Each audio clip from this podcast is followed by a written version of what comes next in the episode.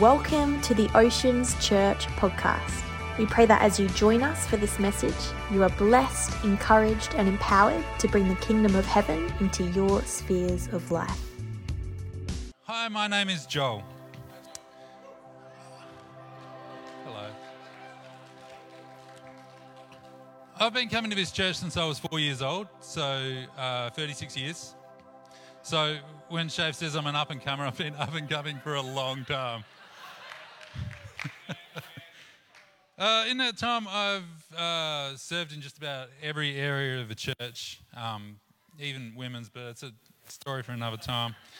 Currently serving on the security team, the prayer team, and in kids. And let me tell you, kids is God's doing incredible things in the kids of our church. We're seeing lots of decisions made to serve God, baptisms in the Holy Spirit, and just kids genuinely walking out their faith with God. And it's just inspiring. They're also evangelists. They're bringing their friends. Kids' church is getting bigger. Need more kids' church workers. And during the week, I'm a chaplain at Alder One College. So Alder One College is a care school that this church partners with. And so I'm a chaplain there, and that's a school for, we call them at-risk young people, but really the young people that have stuff going on in their life that makes mainstream school really hard for them to engage with. And so we're about coming alongside them, supporting them, and helping them to re-engage with education and a life that's positive.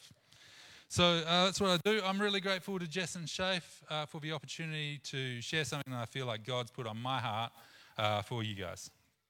So let's jump into the recap. We've been talking about, it's the new year, right? And so we make these new year resolutions. So a new year resolution is a change that you're trying to make to align yourself with the you that you want to be. So last year, I set every year one New Year's resolution. And last year, my New Year's resolution was not to eat fast food. Well, not quite fast food. It was not to eat Hungry Jack's, KFC, McDonald's, Red Rooster, or Chicken Treat, right? The big five. I don't like Domino's and Pizza Hut, so I left those out. And look, I went well. I did it. I mean, when I was in Bali, I ate at Burger King, because Burger King and Hungry Jack's, that's a different named establishment. So that's okay. But it was tough, especially when I'm working at the Alder One office in town and we're looking straight across at Red Rooster, and they've got those cheap and yummy lunch meals, right? But I dragged myself across the Woolies car park for my beetroot and couscous salad. Anyway, I'm getting off track a little bit. But I get home and it'd be a rough day. And my wife would be like, do you want a hug? And I'm like, I want an ultimate double whopper with cheese minus onion in a large meal with a strawberry fig shake for a drink. But I did it. I got through it. But a resolution is something that you're trying to do. It's something that you're trying to achieve, right? What we are talking about is a revolution. My gosh, that's an old photo of me. So I've worn that shirt maybe twice in my life. I got a photo when I did. So where was I? So we want to talk about a revolution. A revolution is the idea of overthrowing a government or a social order in favour of a new system, right? And so in this series, we're talking really about a personal revolution where we want to overthrow the old system that focuses on doing, right? New Year's resolutions. I still set one for myself this year, but we're throwing that out. And establish a new system that focuses on who we are, and more significantly, the biblical truths of who God says we are. All right, so we all have these incorrect perceptions of ourselves that shade our relationship with God, right? So we use family and authority in our lives, authority figures, to feel acceptance. We can try to impose those templates of acceptance on our relationship with God. And we do, we try to give God a face or, trying to imagine God as a certain way. Look, maybe you found some acceptance here at Oceans, and that's good, that's great, but I want to let you know that that's just a taste. I guarantee that God's love for you and his perspective towards you, it exceeds your expectations and your imagination. So, as we dive into a biblical truth about how he sees you, my prayer is that you will be willing to have your eyes opened today. That you will be ready to be uplifted and loved. That you will allow true perspective to overthrow and displace one that does not represent the reality of how God sees you. I really want you to discover the truth that you are accepted. So this message is called, I Am Accepted. All right, so let's look at the key passage. So this is Ephesians 1:5. There it is. God decided in advance to adopt us into his own family by bringing us to himself through Jesus Christ. That is what he wanted to do, and it gave him great pleasure. We're going to break this down, okay? So point one, I am accepted as family. So for me, my connection to church through family, because I've been a pastor's kid. You know, as Chafin said, I'm his brother-in-law, right? So it's always been that church is a place of family for me, right? And it's always formed a core part of my identity and how I measured my worth. So church has been great. It's given me siblings to hang out with and to compete with, right? It's given me discipline to keep me from becoming a fool. I hope that's right. Mum and Dad, am I a fool? No, it's a... it's giving me experienced Christians to bounce my thoughts and ideas off. So in a family, you experience growth and comfort together. And that's why, you know, this community is so important to me. I get to experience growth and comfort with you guys. So God, in God's family, Jesus is kind of like a big brother, right? He's someone that you aspire to be like, someone who is willing to take the fall for us if we get into trouble. The Holy Spirit is our comforter and our guide in all things. And God is like our Father, right? He sets the expectations and holds us accountable, but he'll never let anything separate us from his love. So this is the ultimate form of belonging. Your family is for life. Now, I don't know what your family relationships are like, but I tell my kids, you know, your siblings are your family. They're going to be there. They're not going anywhere. You're stuck with them, right? Friends will come and go, but your family will always be your family. You know, you may have to share rooms with them, share meals with them, right? We're going to cram you into the car when we go to Bremer Bay on holiday, right? Your family are there. You're stuck with them until you're 18 when I kick you out. There, you've got 7 years. Don't worry, you're going to be ready.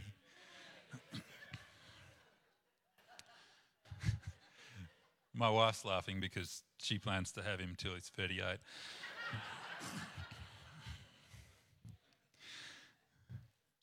So even after that, you've got Christmas dinners.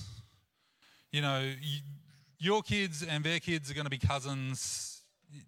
Family is going to be all up in your space all of your life. And so you should approach every interaction like they're not going anywhere. Like I'm sowing for a future of this relationship, right? And so I tell my kids this. And it's like this with God as well. Like, look, I want to acknowledge that, like, not everyone's family is like this. And sometimes... we've experienced absences in our families or something that, like, our society calls broken families, right? But I believe that God's heart for family is that we would be together. And his heart, as a father to you, is to be able to be close to you, all up in your space for the rest of your life. And some of us might be doing relationship with God like it's some kind of temporary fling, that you can leave if it stops suiting you. Or you think that God might leave because others have. These templates that we put on God. So let me make it clear to you that God sees you as family and he goes before you and he will be with you. He will never leave you nor forsake you. Do not be afraid. Do not be discouraged. It says that in Deuteronomy 31:8. So he made us family and he did it by bringing us to himself through Christ.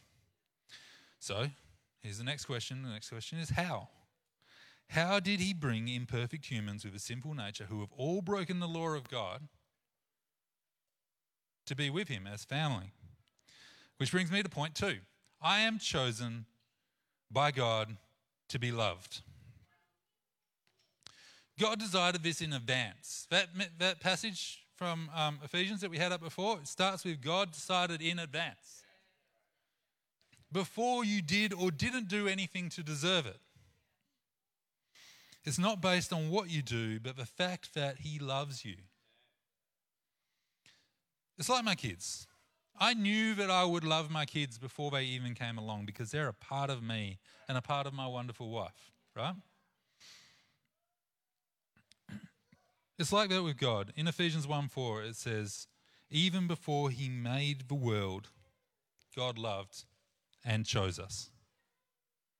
So how did a holy God who sets expectations and holds us accountable adopt imperfect humans with sinful nature who have all broken the law of God? In Galatians 3:13, it explains how. It says, but Christ has rescued us from the curse pronounced by the law that we broke. When he hung on the cross, he took upon himself the curse for our wrongdoing. So God decided even before we were born, price paid, no matter how high the cost. Some of you are thinking, yeah, my cost is high. No matter how high the costs. Adoption papers signed, ultimate acceptance. So point three, I am worth it to God. Now at this point, I start feeling those insecure thoughts like, oh, but it must have really hurt, right? It cost him so much. Surely God must resent me a little bit for like what his son had to go through. Surely he knows deep down that I'm not worth it. Why would you pay a great price for something? So my family, at the end of last year, we renovated our house. When I say at the end of last year, it was like a long passage of time because we all know what it's like to try and get tradies at the moment. But we renovated our house, right? And it costs a lot. It's not cheap to do that. But when I'm sitting on the toilet, because we all know you should never rush a poo. And I don't have a child on the outside banging on the door because their poo cycle is weirdly aligned to my own. Because they can go to their own toilet because we've got two now. It's worth it. When my kids can retreat to their own room, my boys used to bunk together. And, any argument that started that day would, continue that night. The fact that they can retreat to their own rooms now, emotionally regulate, come out and, make up, it's worth it. When we're in our nice big kitchen now, it's not that big, but it's big compared to what we had. And I can prepare dinner while my wife is making lunches for the next day, and my kids can come in and grab snacks that ruin their appetite for the dinner I'm cooking. It's worth it, right? So our newly renovated house design is something that we wanted to do, and it brings us great pleasure. Let's have a look at that scripture again, Ephesians 1:5. Well, God decided in advance to adopt us into his own family by bringing us to himself through Christ Jesus. This is what he wanted to do. And it gave him great pleasure. You were worth it. Not only are you worth it, but God doesn't see adopting you as an inconvenience or paying a bill. Adopting you is something that he wanted to do at any cost. Having you as a part of a family brings him great joy. For me, this was a game changer. Knowing that I am accepted by God, not based on what I did, but who I am. You remember before when I said that my connection to church was a way that I measured my worth. That wasn't always healthy. In my early 20s, I had a bit of a crisis of faith. I knew God was real and I believed in God, but I realized, I hit this wall where I realized I couldn't live up to the expectations that I felt I had of myself within this community. When Tyrus was talking about God has called us to live holy, right? And I'd gotten that all twisted up. I'd gone, I need to do this, and I need to do this, and I need to do this, and I need to do this, and I realized that I couldn't do it. And so I found myself like all messed up in my head going, I need to walk away from church and my relationship with God because I can't measure up. And that hurt. Because that was where my family was, you know. And so in my heart, I walked away from it. But look, if you're a parent bringing your kids to church, keep bringing them to church because I was able to kind of walk away from that in my heart, but I wasn't able to kick the habit of coming to church. And so I found myself one day hungover in the back row of church. And my dad was preaching a message that I've probably heard 1,000 times before, but it clicks. I got it, right? It hit. Grace.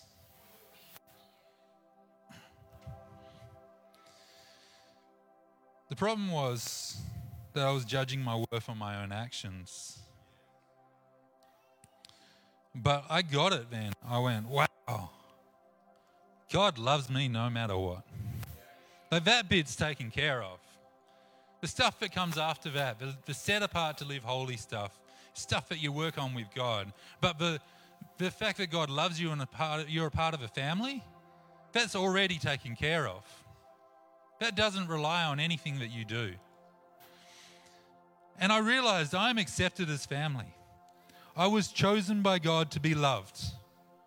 I was worth it to God. So because of this, now I'm secure. I know who I am and where I belong. My response now is that I live for him. This is why I work at Alder One. It's where I feel God's called me to be. And I love it. This is why I'm a volunteer at Kids Church and on prayer team and the security team. I am family and living for God. Living for God is just what this family does. My prayer for you is that you'll be able to grasp just how much you are accepted and valued by God. So please stand so that I can pray this over you.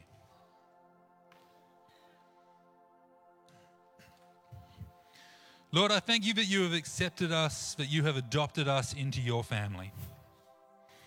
I ask you, Lord, to impart on each person here the realization of how you feel towards them, how you see them, Lord. That they're accepted as family, that they're chosen to be loved, that they're worth it to you.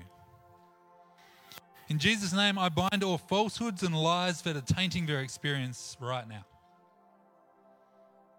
Remove incorrect perceptions, Lord. Replace them with the truth. Lord, whatever shadows are over anybody's eyes right now, whatever lens they're seeing through, Lord, drop it. I just want them to see themselves as you see them, Lord. So reach out to God right now. Just extend your consciousness towards God.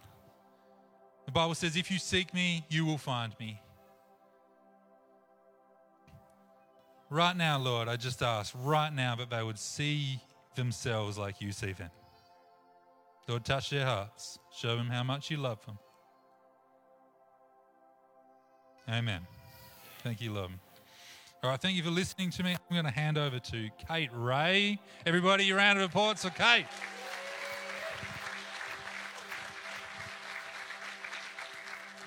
Good morning, everybody. It is really great to be with you. We're in the second to last week of the series.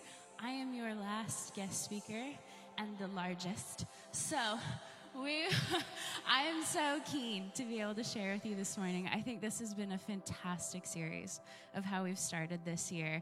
Joel set it up so well at the start of his preach of really what the goal of this series has been. And I've personally been really blessed to be able to spend time right at the beginning of the year, not focusing on what we're doing and the same old New Year's resolutions, but actually looking at who we are and our being before we step into any of that. Because being grounded in our identity, that's the launch pad that we want for 2024. So I'm stoked for this, and we've had amazing speakers. I do just want to throw out there, though, Oceans Perth has been doing this series as well. They have had home run speakers every week. So if you have the time, you've got 6 extra preaches that you can watch over the next couple weeks. Just pop them on in the car. They're amazing. But as for myself, I'm Cait. As of yesterday, my husband and I have been in Albany for 1 year, so we're really stoked. It's pretty awesome. Albany's great. For those of you that are new, stick around. It's awesome. I joined Oceans Church up in Perth, actually, when it was called Everlife in Easter 2019. And since then, I met Zach at a dinner party. They're great for that. And we are now expecting our little girl in just about 9 weeks. So I am the academy coordinator here at Oceans and in project management, so I have my hand in lots of little pots, but I will be going on mat leave soon. So this is also a disclaimer. If I'm out of breath, that is because there's no air. Nothing. I had a chat with her this morning saying, like, please behave, but she was, like, MMA fighting a rib about 45 minutes ago. So if I pause or I take a deep breath, it's not for emotion necessarily, it's because I can't breathe. But in this season of being pregnant, it has been wild. Building a human from scratch has just blown my mind completely. But I've also been spending a lot of time wondering what she's going to be like and just thinking, okay, is she going to be funny? Is she going to be a bookworm like me? Is she going to be super beachy like her dad? Kind of looking at what are those personality traits going to be, but also the physical. I'm so excited to see what parts of Zach she gets and what parts of me she gets. I have prayed many times that she will tan as easily as Zach. But if she gets my hair, that's great. Just kidding, but not really. But I have been really thinking, what is she going to look like? What's she going to be like? What are her skills, her dislikes going to be? And there has been every once in a while where I've thought, oh, Lord, please don't let her get this. Please don't let her have this insecurity. Just save her that time in her teenage years. Because there have been lots of times in my life where I have wished certain parts of myself were different. And I've had to reckon with those and accept those things about myself, deal with insecurities unsuccessfully for many years, I might add. Whether it was being tall girl, curvy girl, big feet, not the most charismatic person in the world or clever. I was in a family where everybody had something that they excelled at, where it felt like it took 10,000 times the effort for me to have something that I was good at. And so in comparison with other people, I didn't feel like I had something that was my own strength, something that I could own. And there was definitely a lot of time where I just didn't understand why I was the way that I was. I didn't love the way that I was. And there was this root of unacceptance in that. And we can do that to ourselves at any stage of life, not just as a kid or a teenager. We can be full-grown adults and be asking that question of, why am I the way that I am? It was probably in my early 20s, it was the most glaring as people are shooting off into careers and families and having kids. And you're like, what am I doing? Like, what is it of me? But this comparison that I had of valuing the opinions of others above anybody else's, it just chipped away at identity, slowly but surely. And there might be some of you in this room that are asking that same question. Why am I the way that I am? And although I viewed myself through that lens of insecurity, it was not the way that God saw me. he saw me so differently than I would view myself. If we get into scripture and we start looking at the way that God sees us, he sees us as good. He sees us as beautiful. He sees us as his creation. And I think we've mentioned that through this series. We are his creation.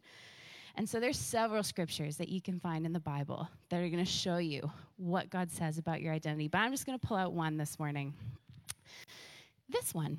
In Ephesians 2:10, it says, "For we are God's handiwork, created in Christ Jesus to do good works, which God prepared for us in advance." In the NLT, it says, "We are God's masterpiece." And I love that. Who doesn't want to be called a masterpiece? That's so nice. And so this morning, the title of the message is, "I Am a Masterpiece." And I want to draw out two key points from this scripture that I really believe will continue to build upon our understanding of our identity that we've had over this series. So to start, I would love for you to think about a gorgeous piece of art. You might think of the Mona Lisa. If that's not your vibe, that's totally okay. You can think of a sculpture. Think of an impressionist painting. Just think of something that's been created by an artist, created by a maker. My first point this morning is that masterpieces are created intentionally and uniquely. There is never another one like it, and that is what makes it special. If there were 10,000 of the exact same thing, there wouldn't be this immense value that's given to it. For example, IKEA couches. Oh no, we lost my notes. There we go. I've never used an iPad for notes before. So there we are. We're good. Learning quickly. So think about IKEA couches. There is 1 million of them, so they're not unique. They are designed, but because there's so many of them and they're all the same, there isn't this immense value. In Isaiah 64:8, it says, "We are the clay and you are the potter. We are all formed by your hand." When a potter is shaping a sculpture, shaping something, every detail is original. Maybe it's the colors, maybe it's the texture, could be the shape or form. Some details have function, but some details are just for aesthetic. When you're shaping something by hand, every detail is going to be distinct, and you can't 100% make a copy of it. We are no different. We are the prized masterpiece of the potter who formed us, God. Your dimples, your freckles, your height, all those things that we have, we are unique, intentionally made by God. And it's not just the physical. Our giftings, those are the things that are also intentional from God. There is not meant to be another person who can do what you can do the way that you can do it. And one might have the natural ability to run for miles, like a Ramsey, while another person might be able to design and sew an outfit in an hour. I'm not that person. I really wish I was.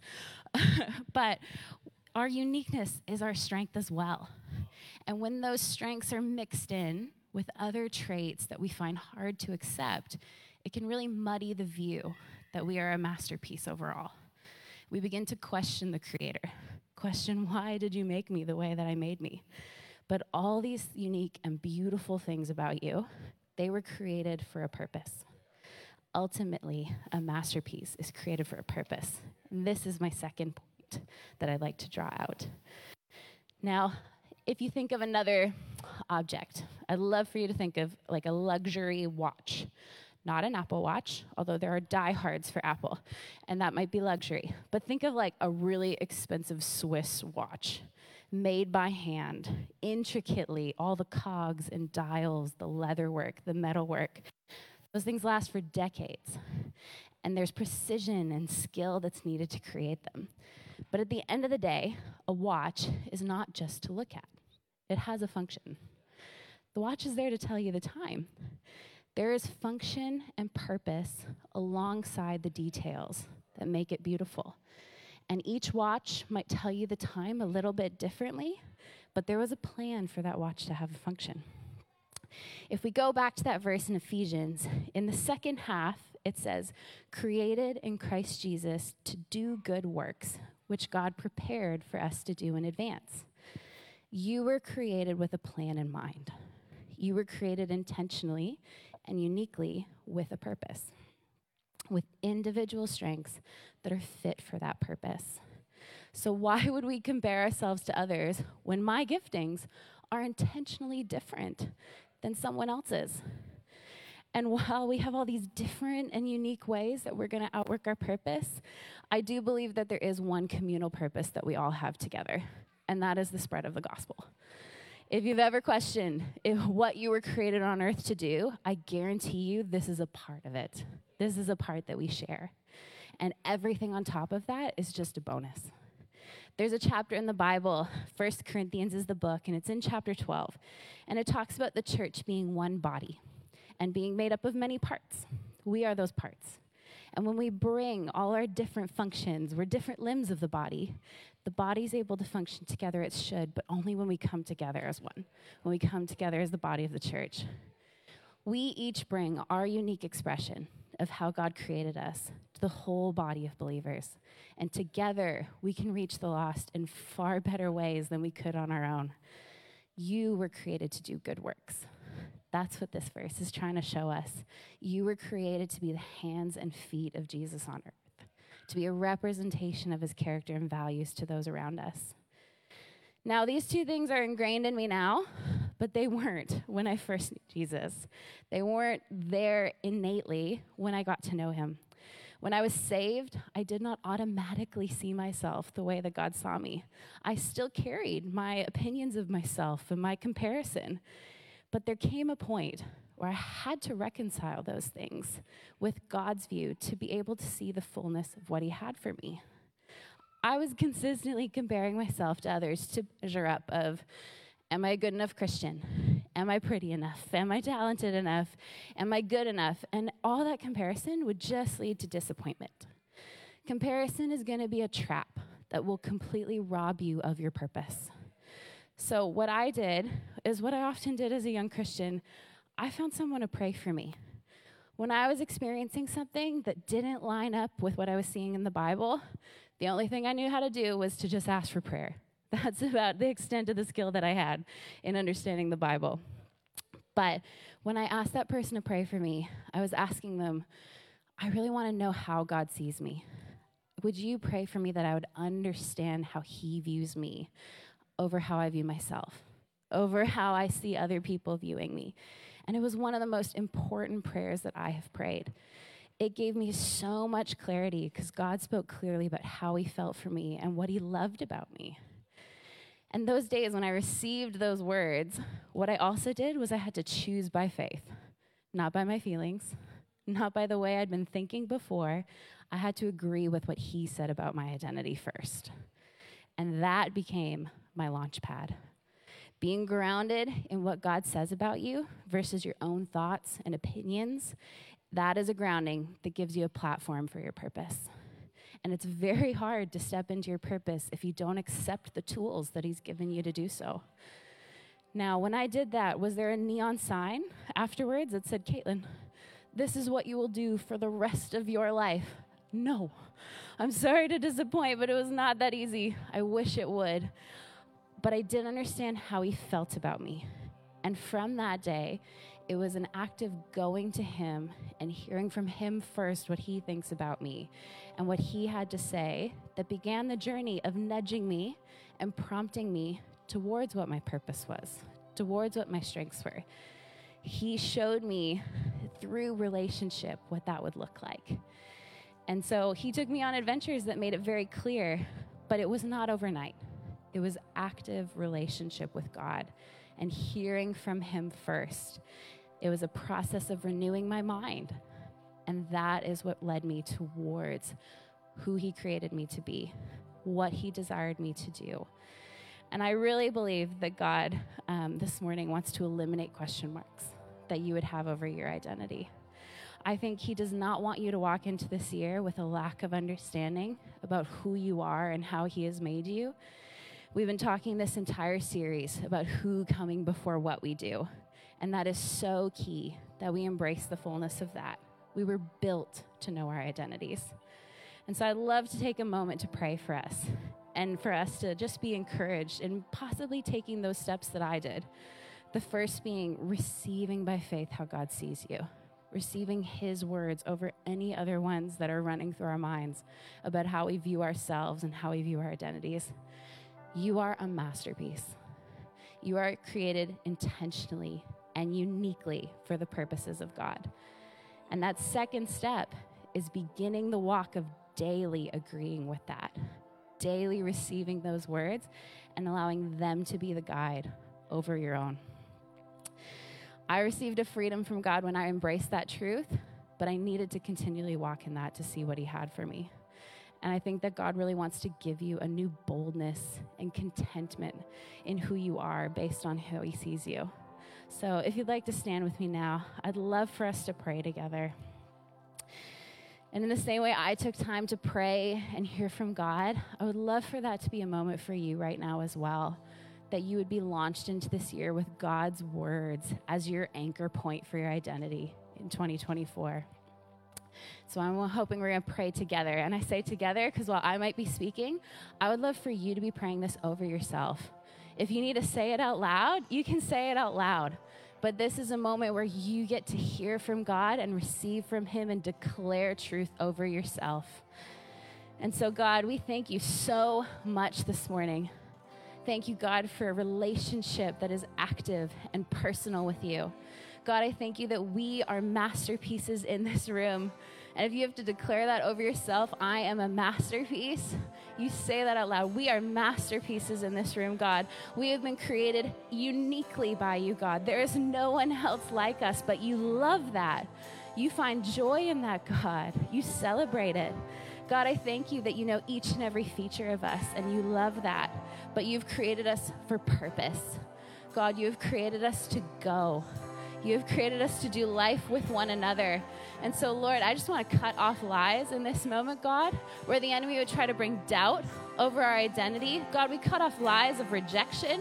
God, we cut off lies that we are not good enough, not pretty enough, not the valued person. God, we are valued by you. God, would your opinion be what we see and hear first? God, would your opinion outweigh any other persons in this room, God, any other person in our workplace, any other person in our family? God, your opinion is number one to us. God, would our identities be so clear in this moment because we know your love for us, that we are your child. God, we rebuke the enemy where he would bring doubt. God, we say no to an enemy who wants to steal purpose. God, we say you are the one who gives that. Lord, we receive what you have to say first. God, we thank you so much that we are loved, that we are chosen, that we have spent the last 3 weeks learning that we are accepted, that we are new creations, that we are your friend. We receive those things in Jesus' name and say, God, would you show us more? Would 2024 be a year of strength upon strength because we receive identity in you and we walk that out with confidence that you partner with us. So Jesus, we just welcome your spirit to move this morning. We thank you so much for who you are and what you do. And Lord, we just are so grateful for your love. So grateful you love us as your children. So we just commit this morning to you in Jesus' name. Amen. Thank you for listening to the Oceans Church podcast. For more information, visit oceans.church.